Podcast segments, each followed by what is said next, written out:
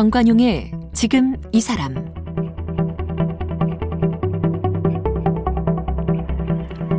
여러분 안녕하십니까 정관용입니다. 코로나19 시대에 살면서 이 온라인 강의, 화상 회의 이런 것들이 늘어나면서 이 비대면 콘텐츠 자연히 많아졌죠. 그런데요, 이 온라인 수업이나 회의 위한 자료 같은 거 만들 때 여러분 꼭 저작권 신경 쓰셔야 합니다. 영상이나 사진, 음악 이런 거 함부로 사용했다가는 저작권 침해 소송 당할 수가 있죠. 특히 개인 블로그 또 SNS 계정, 온라인 동영상 플랫폼 이런 곳 등에 어, 남의 저작물을 공유했을 경우 일이 더 커질 수가 있습니다. 그리고 최근에 저작권법의 전부 개정안이 지금 공개되기도 했는데요. 자, 오늘 우리 생활 속의 저작권에 관련된 상식들을 좀 총 정리해 보겠습니다. 법무법인 강호 소속 박찬훈 변호사 오늘 모셨습니다. 박 변호사, 어서 오십시오. 안녕하십니까? 네. 저작권의 개념 정의부터 해주세요. 네. 저작권이 좀 개념이 넓은데요. 어, 두 가지 특이한 점이 있습니다. 아, 첫 번째, 저작권은 하나의 단일한 권리가 아닙니다. 그럼요. 어, 꽃다발처럼 권리 다발인데요. 어, 저작권 중에 하나인 저작 재산권이 있는데요. 예. 그 저작 재산권이 복제권, 배포권, 공중송신권 어, 이와 같이 한 여섯 가지 권리로 이루어져 있고요. 어, 그리고 또 하나 특이점이 있는데 인격권이 있습니다. 인격권? 네. 저작 재산권은 금방 이해가 되는데 네. 어떤 인격권이요? 어, 저작 인격권에는 이제 성명 표시권, 동일성 유지권, 그리고 공표권이라는 게 있는데요. 어, 그러니까 어, 저작물은 자기의 사상과 감정을 표현한 것이지 않습니까? 그렇죠. 예, 그렇기 때문에 내가 언제 공표를 할 것인지 음, 또 나의 저작물에 내 성명 표시가 들어가야 된다라는 음, 거 그리고 어, 자기의 자식과 같지 않습니까? 근데 자기의 자식을 누군가 변경하면 굉장히 감정이 상할 수밖에 없지 않습니까? 함부로 손대면 안 되죠. 그렇죠. 어. 자기의 분신과도 같기 때문에 그래서 그런 인격적인 요소가 녹아져 있다고 봐서 예. 저작 인격권을 이 세 가지를 인정하고 있습니다. 음, 주로 저작권은 그 대부분 뭐 책이라든지 음악, 미술 뭐 이런 것 금방금방 떠오르거든요. 네. 대, 그게 맞는 거죠? 네. 그리고 그것뿐만이 아니고 굉장히 저작권은 광범위합니다. 그러니까 인간의 사상과 감정을 표현한 것이면 음, 어떤 것이든지 다 될 수가 있습니다. 음, 그래서 저작권은 또 저작권 산업 분야 굉장히 광범위합니다. 그렇죠. 예. 네. 특허하고 좀 다른 거죠? 특허랑은 전혀 다르죠. 그죠? 특허는 기술에 음, 대한 이제 사회적 인센티브고요. 저작권은 문화에 대한 사회적 인센티브입니다. 그래서 음, 기술은 사람들에게 편리함을 주고 어, 문화는 사람에게 즐거움을 주는 거죠. 네. 주로 문화 영역에서 이루어지는 것이다. 그렇습니다. 네, 네. 어, 언제쯤 이게 인정되기 시작했어요? 저작권이라고 하는 게. 어, 아주 오래 전부터는 뭐 15세기, 16세기 이렇게 서구에서 어. 어, 논의가 된 과정들이 있었는데요. 어, 우리나라에 도입된 거는 이제 1957년에 아, 물론 그 전에도 1908년에 그 일본이 예. 적용한 그 저작권법이 있었습니다. 예, 일제 시대부터. 일제 시대부터. 어. 그래서 1957년까지는 예. 어, 일제 시대에 있었던 그 저작권법을 그대로 이용했습니다. 음. 그러다가 1957년에 저작권법이 제정이 됐고 아, 그 후로 어, 조금씩 개정은 했지만 사실상 96년 네. 그 정도 또 우리가 WTO 가입할 아, 그때까지는 사실상 저작권 보호가 제대로 안 됐습니다. 맞아요. 예. 불법 복제가 횡행했잖아요. 네, 길거리 가다 보면 뭐 불법 카세트 테이프 다 있었고요. 예. 근데 이제 그 그것도 그럴 것이 어, 저작권이 영어로 하면 copyright이지 않습니까? copyright. 예. 복제할 권리, 음. 모방할 권리. 근데 우리나라는 이제 이제 발전 국가 단계를 거쳤기 때문에 한 4, 50년간은 사실상 모방을 했어야 되잖아요. 남을 베껴서 그렇죠. catch-up 따라잡는 그런 그렇죠. 경제 성장을 했죠. fast follower가 최고의 예. 미션이었는데 그러니까 빨리 모방을 하면 혁신이었죠. 그렇죠. 한마디로 표현하면 이제 모방적 혁신 경제 시스템이라고 할 수 있을 텐데 음. 이제 그게 유효 스- 유효 기간이 지났죠. 그래서 이제는 창조적 혁신 경제 시스템, 네, 네. first mover 그러려면 남의 저작권을 이제 존중해 주기 시작을 해야죠. 그렇습니다. 어. 네. 1996년까지는 법은 있었으나 제대로 보호가 되지 않았다. 네. 네. 자, 이 저작권은 그 창작하신 분이 살아있을 때뿐 아니라 사후에도 상속도 되고 그러지 않습니까? 그렇습니다. 근데 뭐 그렇다고 무한히 계속되는 건 아니잖아요. 그게 법에 네. 정해져 있나요? 법이 사후 70년으로 정해져 있습니다. 사후 70년. 네. 어. 원래는 이제 이건 국제적인 평 그 기준입니까? 우리나라만 이렇게 되는 겁니까? 지금은 국제적인 기준을 저희가 따라간 겁니다. 사실 아, 세계적으로 다 사후 70년이에요. 아 그렇지는 않고요. 예. 선진국들만 주로 70년입니다. 음, 음. 그 이유는 뭐냐면 네.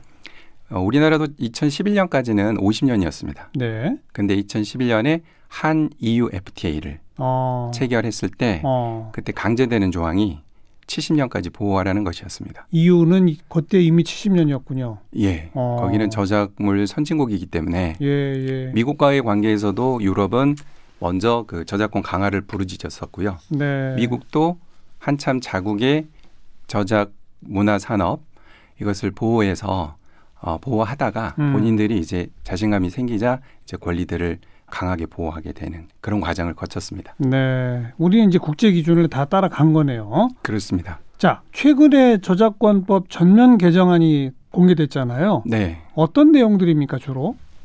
아주 주목되는 부분이 추가 보상 청구권이라는 게 있습니다. 추가 보상 청구. 네. 예. 혹시 구름빵 아시나요? 예, 백희나 예, 작가님. 예, 예. 구름을 고양이 남매가 먹고 네. 날아서 아빠를 이렇게 찾아간다는 그 아름다운 예. 그 그림 동화인데요. 예. 백희나 작가님이 이제 그 저희 작- 방송에도 나오셨었어요. 예. 아 그러셨군요. 예, 예.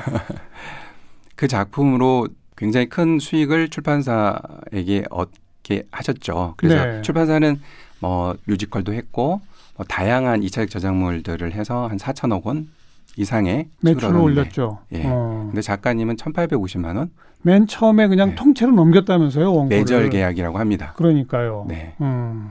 계약상 이제 신인 작가 같은 경우는 이제 불리한 네. 지위이기 때문에 그래서 추가 보상 청구권은 그런 경우를 방지하는 겁니다. 어. 양도 계약을 백인하 작가님 사례처럼 양도 계약을 체결했어도 네. 추후에 그 이익이 너무나 차이가 날 경우에는 음. 추가로 보상 청구를 할 수 있는 그런 규정입니다. 그냥 보상 청구할 수 있다지 뭐 몇 프로까지 줘야 한다 이런 것까지는 규정이 안 돼 있는 건가요? 네, 그런 부분은 보통 법이 그 구체적인 음. 타당성을 봐야 되기 때문에 이제 법원의 역할로 맡깁니다. 아. 네, 대신에 자료를 얼마나 수익을 얻었는지 이제 자료를 볼 수 있는 자료 청구권이 있고요. 예, 예. 다만 또 양수인에게 불측의 또 손해도 있을 수도 있기 때문에 양수받은 사람이 음. 그렇기 때문에 여러 가지 뭐 10년 내로 그 이상은 청구하지 못한다. 아. 기간 제한도 있고 또 여러 가지 제한 조건도 또 같이 두고 있습니다. 네. 추가 보상 청구의 길을 일단 열었다. 네. 이거로군요. 또 또 그다음 눈에 띄는 건 어떤 게 있습니까? 그 다음에는 이제 저작권 뭐 합의금 장사라는 이런 사회적으로 되게 문제가 되는 그런 무슨 말이죠? 저작권 합의금 있습니다. 장사라는 게 무슨 말이에요? 어, 아주 오래 전에 2007년에 그 저작권 위반을 했던 형사고소에 어떤 위협을 하면서 음. 중학생인가 지금 미성년자에게 어떤 업체에서 이제 어. 경고장을 날리고 어. 협박을 하는 어. 이제 저작권 행사를 했는데 그게 협박으로 받아들일 수 있었겠죠. 예. 미성년자이기 때문에 예. 그래서 안타깝게 이제 생을 마감한 사건이 있었죠. 어, 맞아요. 맞아요. 예. 2007년 이후로도 이제 그런 어, 저작권이 모두 다 다 형사처벌이 될 수 있거든요. 저작, 어. 자그마한 저작권 침해도 그래서 이제 그런 것들이 어떻게 보면은 저작권 행사하는 사람 측에서는 이게 권리 행사인데 네. 당하는 입장에서는 이게 굉장한 위협이 되는 거죠. 예. 법 없이 사시던 분이 예. 그렇기 때문에 어, 어떤 문제 제기가 있었냐면 저작권 침해를 무조건 다 형사처벌화해야 되느냐 경미한 것은 어. 민사로 가야 되지 않겠느냐. 어. 그래서 이제 현재 우리 저작권법은 전부 다 형사처벌로 돼 있어요. 그렇습니다. 어, 그래요. 예. 다만 음. 그런 게 문제가 있으니까 수사 실무에서 또 검찰이 기소 단계에서 합의를 유도하거나 네. 또 기소 유예를 하거나 네. 그런 식으로 처리를 하고 있습니다. 근데 요번에 그러면은 경미한 경우에는 민사로 가자라는 조항이 새로 나왔군요. 네, 그렇습니다. 경미한 경우 이제 네 가지 한 요건들을 이제 부여하고요. 그 요건에 해당이 되면 예를 들면 어떤 요건입니까? 경미하다는 게. 경미한 거는 이제 100만 원 이상이면 안 됩니다. 아, 그 저작권 침해로 인한 수익 이런 게 100만 원 넘어가면 안 된다. 네. 아, 그리고 어, 이것이 판매될 저작물, 자기가 예. 이제 침해한 저작물이 상업적으로 판매될 저작물인 것을 인지하지 못했던 음, 네, 또 그런 경우가 되어야 되고요. 네. 어, 그런 한 두세 가지 요건들이 더 필요합니다. 비영리적이어야 하고 음. 비상습적이어야 하고. 그런 몇 가지 요건이 갖춰진 경미한 경우는 네, 형사처벌이 아니라 민사로 간다. 그렇습니다. 근데 그렇게 경미한 경우 누가 민사 재판을 걸까요? 현실에서는 걸기도 합니다. 어, 그래요. 그러니까 서로 이제 같은 입장인데요. 음. 법적 비용을 들어야 되잖아요. 변호사 비용이 들어가는데 보통 저작권자는 어떤 로펌이나 어떤 변호사를 지정해서 100여 건, 200여 건, 300여 건 한꺼번에 다. 한꺼번에 하기 때문에 예, 예. 사안이 작더라도 할 수 있는데 당하시는 분 입장에서는 변호사 비용 몇백 들어가서 하느니 합의금으로 몇백 주는 게 낫다. 이런 지점들이 있는 거죠. 음. 또, 또 요번에 개정안에 보니까 이 초상등 재산권이라고 하는 게 새로 신설된다고요? 네네. 이게 어떤 겁니까? 그런 게 이제 우리 앵커님께서도 유명하시기 때문에 음흠. 어, 앵커님을 특정할 수 있는 앵커님의 목소리를 흉내낸다거나 네. 그런 방식으로 앵커님의 허락을 받지 않고 어. 상업적으로 자신의 제품 광고에 활용한다. 어. 그럴 때 굉장히 불쾌하실 뿐더러 예. 어, 상업적으로 나 자신의 어떤 브랜드를 이용할 권리가 침해된 거 아닙니까? 그렇죠. 바로 그 지점입니다. 그게 퍼블리시티권이라고 어. 우리나라의 법에는 없었습니다. 어. 법에는 없었고 어, 미국에서 이제 인정되는 서구 유럽에서 인정되는 법이 권, 그 권리였는데요. 예. 예. 우리나라에서는 판례로 인정을 했습니다. 음. 근데 문제가 어떤 판례에서는 그걸 인정하고 어떤 판례에서는 그걸 인정을 안 하는 왜, 겁니다. 왜 그랬죠? 그렇게 법이 없으니까요. 법이 없으니까. 네. 아. 법이 없기 때문에 어떤 어, 실질적으로 보호해야 될 필요성이 있지 않습니까? 음. 그래서 실질적 타당성을 더 중요하게 본 판사는 어, 이거는 권리 침해다라고 네, 네. 봤지만 또 법에 없는데 법적 안정성을 또 음. 주장하는 판사 입장에서는 어, 인정하지 않고 그래서 근데 요번에 어. 이제 그걸 아예 법에다 못 박도 두자. 네 네. 논란을 이제 없앤 음. 그런 개정안입니다. 음. 최종 통과까지는 지켜보기는 해야 되는데요. 그러니까 예를 들어서 초상권은 이미 인정이 됐었으니까 허락받지 않고 뭐 연예인이나 이런 사람의 사진을 쓰거나 그러면 안 되잖아요. 네, 근데 이, 지금 이거는 선 사진 이런 게 아니라 네. 그 사람의 목소리를 흉내낸다든지 뭐 이런 거라 이거로군요. 그렇죠. 어. 목소리뿐만이 아니라 초상, 목소리, 사진 뭐 모든 것. 그래서 이제 예를 들어서 어떤 이런 새로운 뭐 제품이 나왔습니다. 예. 이 제품에 제가 김연아 선수를 광고에 활용하고 싶은데 예. 사진이나 이런 건 할 수 없으니까 못하죠. 김연아 선수 스케이트 타는 모습의 어. 그 실루엣을 뒷모습, 뒷모습이나 그림자 이런 예, 거. 그림자. 어. 그래서 그런 그림이나 도안을 실루엣으로 표현하면 음. 그러면 누가 봐도 어 김연아인데 네, 네. 그런 느낌을 주는 것이 어 이렇게 사용해도 되느냐 음. 이 제품에 사용해도 되느냐 이것은 이제 제가 실제로 경험한 네. 자문 내용이었는데요. 예. 그래서 이제 퍼블리시티권이 인정되는 사례, 인정되지 어. 않은 사례 어. 이제 이렇게 자문을 해줬던 적이 있습니다. 그 결국 그것도 이제 안 되는 거네요. 법이 아. 개정되면. 그렇습니다. 네. 법이 네. 개정되면 그렇게 하면 안 되고 손해를 배상을 해야 됩니다. 패러디 약간 비틀어서 이렇게 하는 건 어때요? 그런 거는. 패러디도 저작물의 이제 침해와 음. 저작물의 공정한 이용 경계선에 있는 겁니다. 성공한 패러디는 처벌할 수 없다. 손해배상 저작권 침해가 아니다라고 네. 보고요. 근데 성공 대부분의 패러디가 성공하지 못하는 경우도 좀 많이 있습니다. 예. 그래서 성공한 패러디와 성공하지 못한 패러디는 어떤 기준이죠? 예를 들면 실패한 패러디들이 좀 많기 때문에 음. 실패한 패러디 중심으로 말씀을 드리면 어, 보통 영화 포스터 같은데 예. 자신의 홍보를 목적으로 어. 어떤 다른 얼굴들을 넣어가지고 맞아요. 예, 어, 흥미 유발을 하는 그런 패러디가 있지 않습니까? 그 예를 들면 최근에 션 코넬이 네, 자꾸 하셨잖아요. 네. 그러면 이제 007그 영화 포스터에 자기 얼굴 딱 박아가지고 뭐 이런 거 네. 그런 거잖아요. 네, 어. 그냥 흥미 유발, 음. 어, 그냥 자신의 어떤 특정한 어떤 것을 위한 목 홍보 이런 거는 패러디의 그 전통적인 영역으로 인정받기 어렵고요. 어. 네, 그래서 그것은 문제를 삼게 되면 저작권 침해가 될 가능성이 큽니다. 그래요. 물론 패러디를 하면서 사용되는 저작물의 이용 수준이나 음. 또 목적이나 성격 종합적으로 고려는 해야 되지만 어, 패러디로서 저작권 침해가 아니다라고 인정받기는 좀 어렵습니다. 음. 그 패러디로서 저작권 침해가 아닌 걸로 인정받으려면 그 그게 원작의 이제 성공한 경우네요. 예, 성공한 그게 경우는 어떤 거죠? 원작보다 더 새로운 어. 어떤 가치를 생산하는 어. 그래서 사회에서 패러디라는 것이 비평 영역, 풍자 영역에서 굉장히 중요한 거 아닙니까? 예, 예. 그러한 기능을 충실히 할 때 아.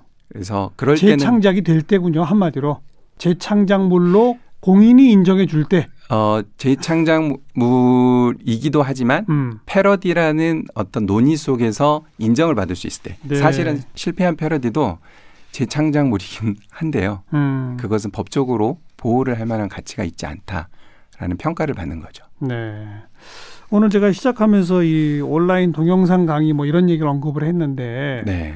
어, 최근에 이제 그런 온라인 강의나 뭐 이런 거 초중고등학교까지 대학은 물론이고 쫙 광범위하게 퍼지고 있지 않습니까? 네. 이렇게 교육 목적으로 할 때는 저작권 보호 안 받는다는 그런 얘기가 있는데 맞아요? 아, 그렇지 않습니다. 아니에요? 아, 물론 경우에 따라 다르긴 한데요. 어. 기본적으로 이제 교육 목적이면 괜찮다라는 오해들이 많이 있기 때문에 예, 저도 그래서 지금 여쭤보는 건데. 네, 일단은 원칙적으로 안 된다라고 안? 말씀을 드리고요. 어.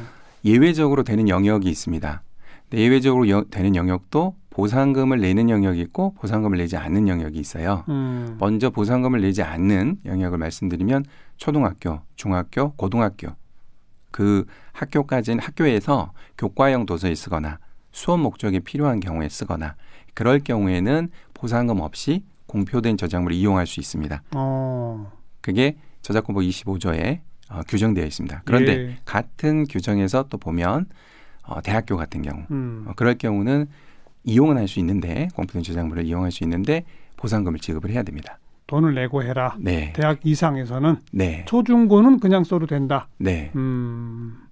초중고등학교만 가능. 이것도 참 대학 이상은 안 된다. 네. 왜, 그- 왜 그런 기준을 세웠을까요? 아무래도 그 저학년의 그 의무교육 예. 뭔가 사회에서 금액을 지불하지 않, 그러니까 대학 대학 정도 되면 음. 그 대학교도 그렇고 학생들도 그렇고 많은 금액을 내지 않습니까? 네, 네. 그래서 합당한 책임 있는 알겠습니다. 저작물에 대한 책임. 제가 이 대학 강의를 이제 사전 동영상 제작을 통해서 학생들이 볼 수 있게 올렸어요. 네, 그럼 학생들은 그걸 이렇게 다운 받을 수 있잖아요. 네, 그래서 그걸 그 학생들이 자기 SNS에 막 올렸어요. 예를 들어서 네. 이러면 어떻게 되는 겁니까? 어 그러면 굉장히 위험하죠. 그죠? 두 가지 저작권 제가 걸면 걸리는 거죠, 다. 걸리죠. 어. 걸리고 두 가지 관점에서 봐야 되는데요. 교수님께서 저작물을 작성하셨을 때 교수님의 저작물로 인정이 되고요. 일단 예. 두 번째는 그 안에서 교수님께서 다른 사람의 저작물을 이용하실 수 있지 인용할 수 않습니까? 있죠. 네. 어. 그거는 대학 교육 목적상 필요한 범위 내에서 하셨을 거고요. 예. 그거는 또 대학에서 음. 합당한 보상을 지급하는 그런 절차가 있었을 겁니다. 예.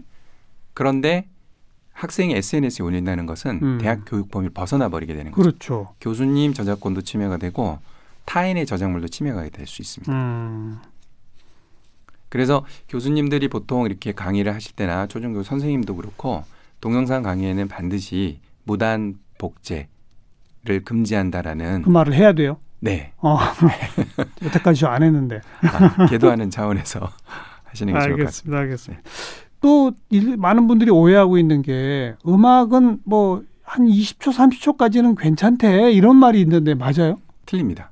어, 그것도 아니에요? 예, 정확히 어. 틀립니다. 그렇게 인터넷에서 예. 또 그런 글들이 상당히 올라오는 걸 보는데요. 예. 저작권법에 그런 규정이 절대 있지 않고요. 일단은. 음.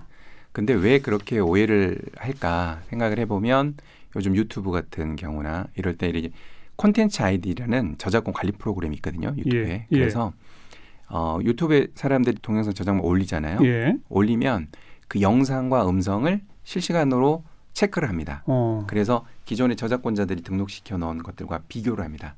그래서 자동으로 검색을 해서 저작권이 걸리면 경고를 날리고 어. 그 절차들이 진행이 되거든요. 어허. 근데 종전에 콘텐츠 아이디보다 점점 콘텐츠 아이디 프로그램이 업그레이드 되지 않겠습니까? 그렇죠. 예전에는 어, 뭐 유튜브뿐만이 아니라 그런 저작권 침해 필터링 시스템들이 그 검출하지 못했던 예, 예. 그런 경험을 바탕으로 뭐 10초는 괜찮던데 15초는 음. 괜찮던데 음. 이제 이런 말들이 좀 회자되는 경우가 있는 것 같고요. 음. 아주 아주 특별한 경우에 어떤 저도 이제 구체적인 사례는 보지는 못했지만 이론상 가능한 건 어떤 어, 저작권자나 저작권을 많이 갖고 있는 저작권자나 아니면 어떤 저작권 협회 같은 곳에서 우리가 가지고 있는 것은 뭐 5초는 써도 됩니다. 아, 홍보 차원에서 공식적으로 허용해 줬을 때 예, 그럴 때는 이론상 가능합니다. 아, 그러나 일반적으로 5초는 됩니다. 10초는 됩니다. 30초는 됩니다. 이런 건 불가능합니다. 그건 아니로군요. 네. 그러니까 대충 그냥 넘어갈 수는 있으나 네. 누구든 걸면 걸린다. 딱 맞습니다. 2초, 3초라 하더라도. 네, 맞습니다. 네. 단 저작권법이 저작권을 침해하는 것, 즉 저작권자만을 보호하는 건 아닙니다. 그럼요. 저작물의 공정한 이용을 장려하거든요. 어, 공정하게 이용하라죠. 그 대신에. 네. 예. 저작권법의 목적이 음. 많은 사람들이 저작권자 보호로 착각을 합니다. 그럼요. 문화산업 발전입니다. 문화산업 발전. 네. 맞아요. 맞아요. 저작권자 보호는 수단입니다. 예, 예. 도구 개념이거든요. 예. 그래서 저작권법 1조에 그게 나와 있는데 문화산업 발전을 목적으로 하고 두 가지 도구가 있는데 음. 저작권자를 보호하고 음. 공정한 이용을 도모하는 이제 그런 규정들이 있습니다. 거기서 말하는 공정한 이용의 공정이 뭐예요, 그러니까? 공정은 굉장히 추상적이죠. 필요한 만큼 음. 돈을 지불하고 써라 이거 아니에요, 결국은? 아 공정 거기서의 공정한 이용은요 돈을 내지 않고도 쓸 수 있는 영역에 관한 이야기입니다. 아, 공짜로 쓸 수 있는 영역들이 있군요. 아까 네. 그 교육, 그 초중고등학교 교육처럼. 맞습니다. 네. 그러니까 저작권법을 혹 시간 내시면 한번 보시면 되게 좋은데요. 네. 저작 재산권을 규정한 다음에 바로 다음 규정이 저작 재산권의 제한입니다. 음, 그래서 한 18가지의 특수한 상황, 음. 재판 과정에서의 복제랄지, 재판. 예, 그리고 네. 공공기관이 작성한 어, 저작물을 공, 자유 이용한다. 공공기관이 작성한 건 누구나 자유 이용할 수 있다. 네, 특정한 어. 조건에 따라서 어. 그리고 공표된 저작물을 보도 비평 교육 연구를 위해서 인용할 수 있다. 음. 이제 이런 특수한 상황에서 저작물들을 이용할 수 있도록 하는 그런 특별 규정이 있습니다. 네. 그것은 해당되는 저작물이 저작권이 있다고 인정은 하나 제한이 되는 영역이어서 음. 돈을 지불하지 않고도 쓸 수 있는 영역입니다. 네, 네. 즉 저작물을 좀 마음껏 이용하실 수 있는 권리도 우리가 최대한 보장해 드립니다. 이게 저작권법의 핵심 정신입니다. 내용이다 이 말이로군요. 네, 음. 많은 분들이 또 관심 갖는 것 가운데 이제 대중 가요가 있잖아요. 네, 작사, 작곡 그리고 노래가 서로 다르잖아요. 예를 들어서 네, 근데 그게 노래를 부른 가수 저작권은 얼마 안 된다면서요? 네. 가수 노래를 직접 부르시는 분은 어, 저작권이 발생하진 않고요. 어. 실현권이라고 실현권. 네, 저작 인접권이 발생됩니다. 어. 아까 사실은 그 뿌리가 저작물이고 이렇게 가지로 저작재산권, 저작인격권 이렇게 설명할 수 있다. 예, 이제 이런 예. 관점에서 보시면 될 텐데 어 저작 인접권도 또 하나의 가지입니다. 그래서 저작물과 관련해서 음. 그 저작물을 실현하는 가수, 네, 네. 무용하시는 음. 분들 이제 그런 분들에게 어, 인정될 수 있는 권리로서 이제 저작 인접권이 있습니다. 음. 그렇지만 이제 통상 작사가 작곡가에게 지불되는 저작권들이 보통 많아서 어, 뭐 유튜브나 이런 곳에서 대부분은 이제 그런 작곡가나 작사가 쪽으로 많이 수익이 그렇죠. 가게 됩니다. 네. 어, 그래서 유명 가수라 하더라도 싱어송라이터 아니면은 뭐 나중에 돈 별로 못 번다더라 이런 말이 맞는 거로군요. 네, 맞습니다. 자기가 직접 작사 작곡을 해야 네, 지- 저작 재산권은 확실히 거기서 커진다 이런 얘기네요. 네, 네, 음. 맞습니다. 요즘 그 자기 SNS에 유튜브에서 본 재미난 나 누군가의 컨텐츠를 마음대로 그냥 갖다 퍼나르고 오르고 올리고 하는 사람들 있잖아요. 네, 이것도 문제 삼으면 다 걸리는 거죠. 걸리면 다 걸리게 돼 있습니다. 그렇죠? 어, 다만 예. 아까 말씀드린 18가지 특별한 경우에 있어서의 네. 저작 재산권이 제한되는 영역인지 또 그렇게 특정한 그 상황을 다 예정할 수 없지 않습니까? 그래서 음, 일반 규정을 뒀습니다. 저작물의 공정한 이용이라는 예. 그래서 어떤 형태의 저작물 이용이라 할지라도 예. 그 규정에 따라서 한번 어, 저작 재산권이 제한되는지를 판단할 수 있는 그런 규정을 예.